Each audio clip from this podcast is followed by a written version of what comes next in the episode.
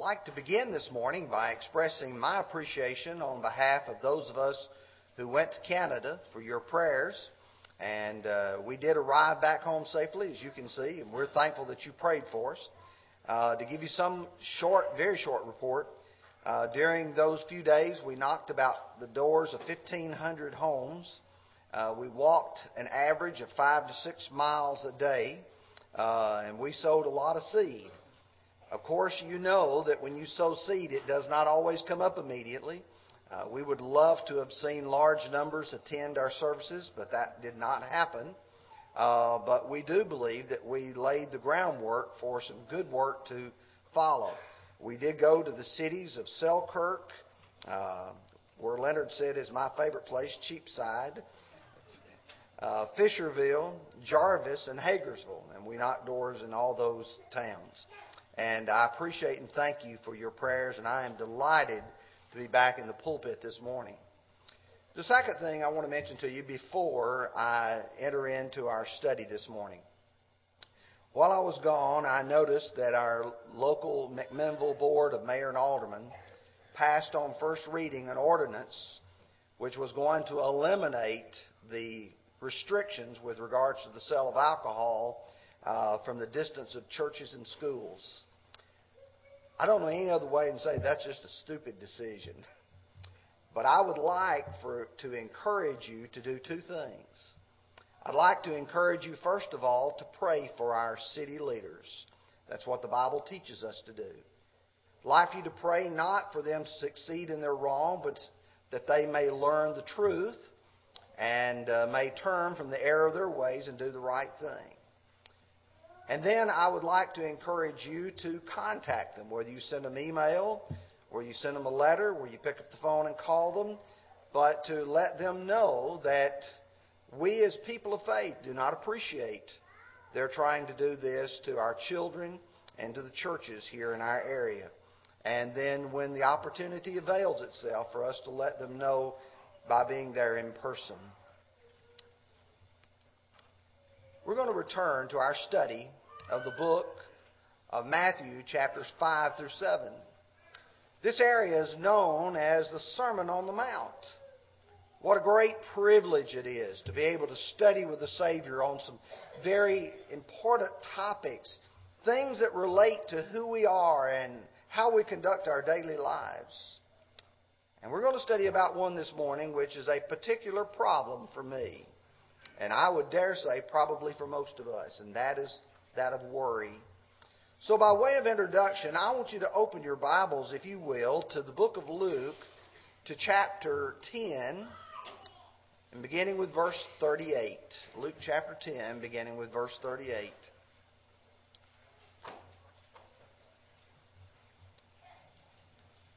Luke records that Jesus entered a certain village. That village was Bethany. And there Jesus met the woman by the name of Martha. And she had a sister whose name was Mary. Mary sat at the Lord's feet and heard his words. Luke says that Martha was distracted with much serving. She was disturbed because her sister Mary had left her to serve alone, and so she asked the Lord, Lord, do you not care that my sister has left me to serve her alone? Serve alone. Bid her or tell her, therefore, that she help me. And here's the way the Lord responds Martha, Martha, you are worried and troubled about many things. But one thing is needed. And Mary has chosen the good part, which will not be taken away from her. So I ask the question Are you a Mary or are you a Martha? Are you one, for instance, who worries about all sorts of things? What is going to happen today? What is going to happen tomorrow? Where will I get this or where will I get that? How does your faith affect your anxiety? Do you really trust God for the food that you eat, for the clothes that you wear, for the home in which you live? Do you believe that God is in control of today and tomorrow? Well, Matthew chapter 6, verses 25 through 34, provides for us some great instruction. In fact, I think there's a lot for us to learn there. But here's what we're going to do this morning we're going to talk about types of worry. And then we're going to talk about the teaching from this text. And then finally, some tips for improving. Let's begin now as we start and ask the question about what types of worry are there? You know, here I am. I find myself in this world, and I have to distinguish is what I am concerned about legitimate? Is it something that is I have a right to be concerned about? Or is it something about which I ought not be worrying at all? You know, there is a difference between a concern. Paul would say, that which comes upon me daily, my concern for all the churches, literally my anxiety for all the churches.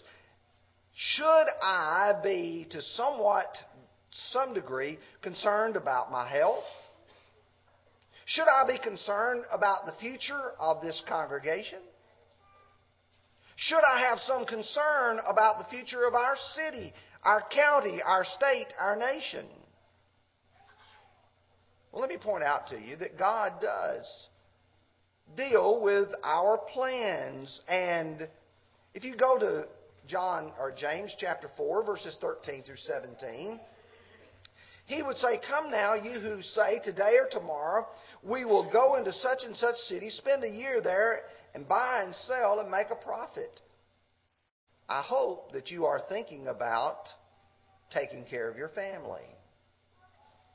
I hope you concern yourself enough to say, I need to do something today, I need to do something tomorrow that sees that my family has food to eat.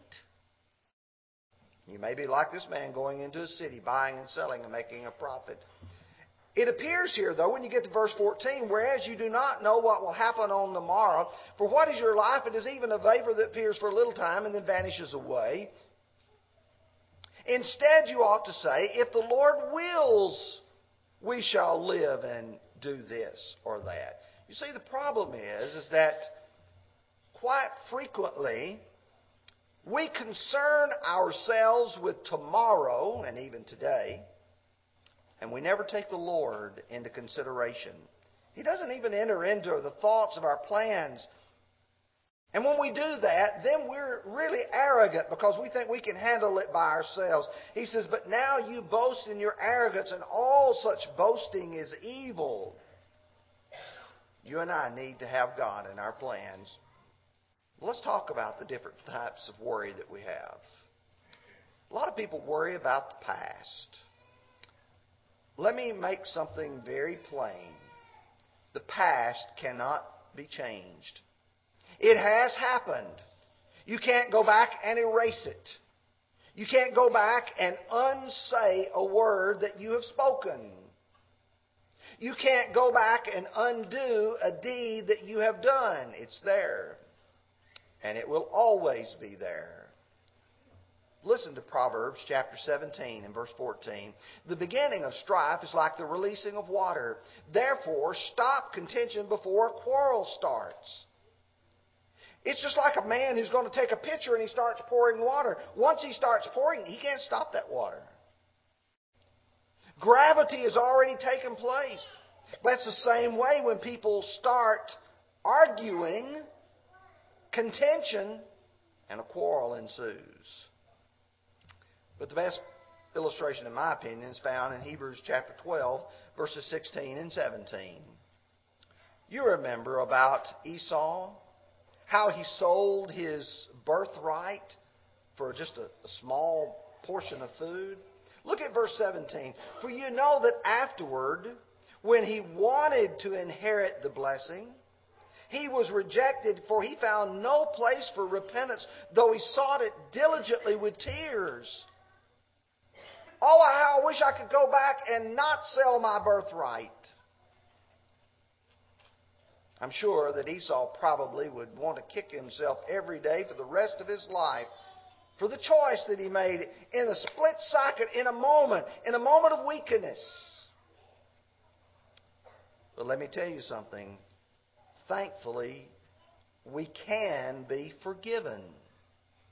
I can't undo the past, but I can be forgiven of what I have said. I can be forgiven of what I have done. Isaiah 55 in verse 7 says, Let the wicked forsake his way, and the unrighteous man his thought. And let him return to the Lord, and he will have mercy on him. Let and to our God, for he will abundantly pardon. You see, I can come to God, I can penitently say, God, I'm sorry for what I've done. And you know what? He'll forgive every time. For Psalm 86 and verse 5 For you, Lord, are good and ready to forgive and abundant in mercy to all those who call upon him or upon you. But people also worry about things of the present. Martha, Martha, you are worried and troubled about many things. Am I going to be able to get the food on the table? Do I have enough food? Is my house clean?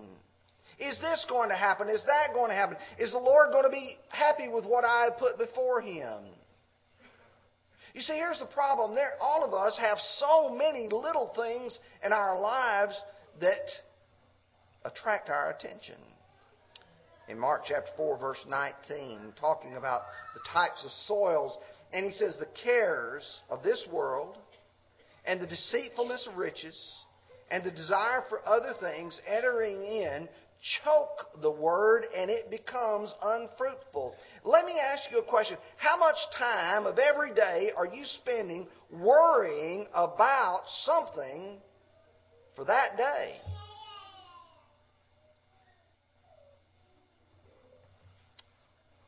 Do many of the things that absorb our attention really matter? Do they really matter in the long run? Then people worry about the future. What is going to happen? Usually, things are not as bad as we anticipate them being, or they may not even happen at all. Let me give you a good illustration. You remember when Paul was arrested he was taken to Caesarea, and because of what Festus was willing to do in giving Paul over to the Jews, Paul had to resort to appealing to Caesar.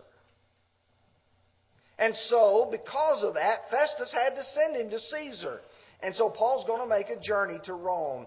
And if you'll remember, when they sailed just south of the island of Crete, the waters there became very rough. In fact, a storm had blown in. And the, the storm was so bad that they were throwing all the tackle overboard, all of the, the cargo overboard. They were afraid they were going to die. If you get to verses 19 and 20 of Acts chapter 27, on the third day we threw the ship's tackle overboard with our own hands. Now, when the, neither the sun nor the stars appeared for many days, and when no small tempest beat upon us, all hope that we would be saved was finally given up. Here you sit, worried about what's going to happen. Will we die? How will we die? Will I drown? Will our ship be beat upon the rocks? And you drop down to verse 34. And here's what Paul says to those sailors who are on that boat. Therefore, I urge you to take nourishment, for this is for your survival, since not a hair will fall from your head of any of you. You see, these people believed they were going to die, but they did not. They don't not only die, did not die, but not a hair on their head was lost. You see, sometimes we're worried about the future when we really just don't know what the future will hold for us. And usually it's not as bad as we anticipate. Well, now for a few moments, I'd like you to open your Bibles to Matthew chapter 6. Let's begin with verse 25 and go through verse 34. What a powerful text with the teachings that are found therein. Verse 25 says, Therefore I say to you, do not worry about your life, what you will eat, or what you will drink, or about your body, what you will put on. Is not life more than food, and the body more than clothing? Now, I want to draw attention to a word here. Sometimes we have the word life, which talks about the life force within us. And sometimes the word life talks about the soul of man, like the song we sing where the soul never dies. And the word suke or psyche is that word which talks about the soul. You know, for instance, Matthew 16, verse 26 Fear not him who is able to destroy uh, the body, but after that he can do nothing more. But fear him who's able to destroy both the body and the soul in hell. That's Matthew 10. Matthew 16, 26 is what would a man be profited if he should gain the whole world and lose his own soul? Or what would a man give in exchange for his soul? That's the same word here. Is not your life more than food? Isn't your soul more important than anything else? God is the giver and the sustainer of life. I thought it was interesting. Larry mentioned that in our announcements. Acts 17, 24 and 25, when he's speaking to those Athenians there, he says to them in verse 25 that as though he needed anything, since he gives to all life and breath and all things. God is the giver, not the taker, not the receiver. He's the giver. Psalm 54 4 says, Behold, God is my helper. The Lord is with those who uphold my life. Let's look at verse 26. Look at the birds of the air, for they neither sow nor reap, nor gather into barns, yet your heavenly Father feeds them. Are you of not much more value than they? Now, birds are great teachers. Birds can teach us a lot of things. Listen to Job in Job 35:11. Who teaches us more than the beasts of the earth? And who makes us wiser than the birds of the heavens? You look at the animal kingdom, you look at the fowls of the air, and they teach us something. Psalm 147, verse 9. He gives to the beast its food, and to the young ravens that cry. God feeds them.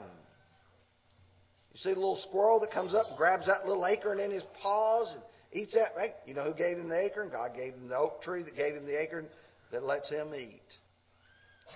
You know the grain that grows, the birds of the air, they fly and they eat that grain and they sustain their lives. God's the giver and the provider. But what about us? If God takes care of the birds, He takes care of the beasts, doesn't He take care of us, the crown of His creation? Job chapter 12, verses 7 through 10 says, But now ask the beast, and they'll teach you, the birds of the air, and they will tell you. Speak to the earth, and it will teach you, and the fish of the sea will explain to you. Who among all these does not know that the hand of the Lord has done this, and whose hand is the life of every living thing and the breath of all mankind? Then he moves to verse 27. Which of you by worrying can add one cubit to his stature? Worry is useless doesn't do any good at all, doesn't help us in one way or another. And in fact, it can't produce anything. The word that is translated stature here is sometimes used of the word age. You know, a person's 10 years old, 20 years old. So that's the reason why some translations can add one measure to his life. But it doesn't matter really which translation is the one because they, the meaning is exactly the same. I can't make myself taller by worrying about it. I can't make myself live longer by worrying about it. In fact, worry can shorten my life. Let's look now at verses 28 through 30. It was such a beautiful passage, such poetic form. So why are you worrying about clothing? Consider the lilies of the field, how they grow. They neither toil nor spin. And yet I say unto you that even Solomon in all of his glory was not arrayed like one of these. Now, if God so clothes the grass of the field, which today is and tomorrow is thrown in the oven, will he not much more clothe you, O you of little faith? Like the birds, the flowers can also teach with their beauty. David in Psalm chapter 19 and verse 1 looked at the creation of God. Obviously, he was looking up because he said, The heavens declare the glory of God, and the firmament shows his handiwork. When Paul spoke so majestically in Romans chapter 1 and verse 20, he says, The eternal nature of Godhead, His divinity is being seen through the things that are made. You see, God's glory shows to us that God cares for His creation. If something that is so insignificant as to become fuel for the fire, that God cares about that, what about us? Will he not much more clothe you? And then he appends to that, O you of little faith. It's faithless not to trust God. Let's look at verses 32 and or 31 32. Therefore do not worry saying, what shall we eat? Or what shall we drink? Or what shall we wear? For after all these things the Gentiles seek. For your heavenly Father knows that you need all these things. It's a characteristic of godless people to be only concerned about material things. We see in our world today, it's, it's so prevalent. Everybody seems to be so focused on the material things that they can get in this life. But it's always been that way, folks. You go back to the time in which our Lord was teaching on the shores of the Sea of Galilee, and He multiplied loaves and fishes so everybody could be fed. And notice the response in John 6, verses 26 and 27. Jesus answered them and said, Most assuredly, I say to you, not because you saw the signs, you seek me not because you saw the signs, but because you ate the loaves and were filled. Do not labor for food that perishes, but food which endures to everlasting life, which the Son of God will give you because God the Father has set his seal upon him. Some people only want the loaves and the fishes. Not a week goes by, I can't think of a week that has gone by, when there has not been at least one call to the church building to say, Can you help us out with some sort of need? When we explain to people that we help them with food, quite frequently, when we get down to the question is, Would you like to have a Bible correspondence course?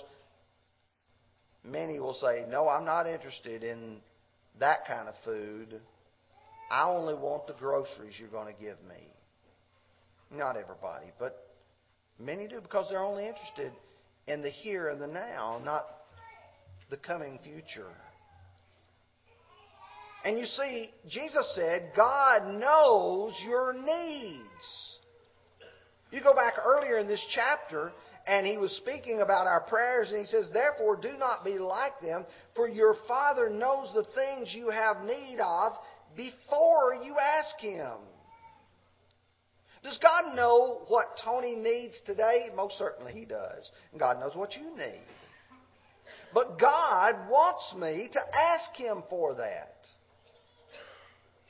Ask and you shall receive. Seek and you shall find. Knock and it shall be opened to you. For everyone who seeks finds. Everyone who uh, asks receives. And he that knocks to him it will be opened. Let's look now at the last two verses in this text, verses 33 and 34. but seek first the kingdom of heaven or the kingdom of God and his righteousness.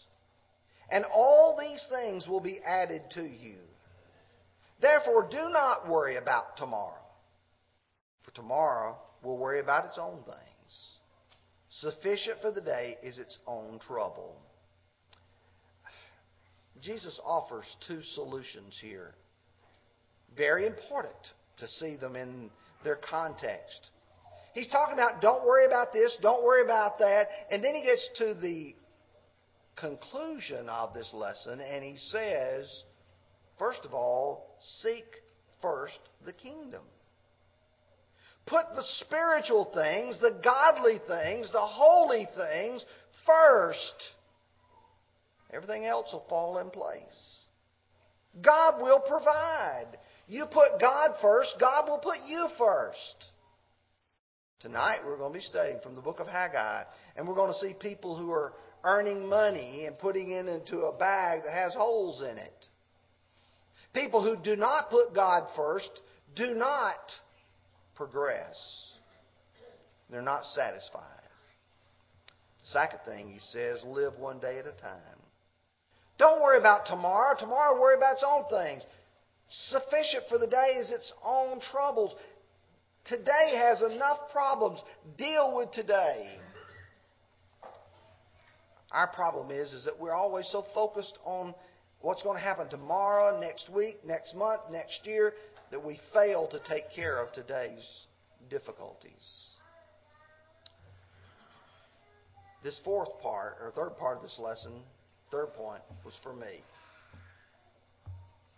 You know, as I'm preparing lessons and I know that I have to be careful that I don't worry, I always need something that says, here's the way to handle it.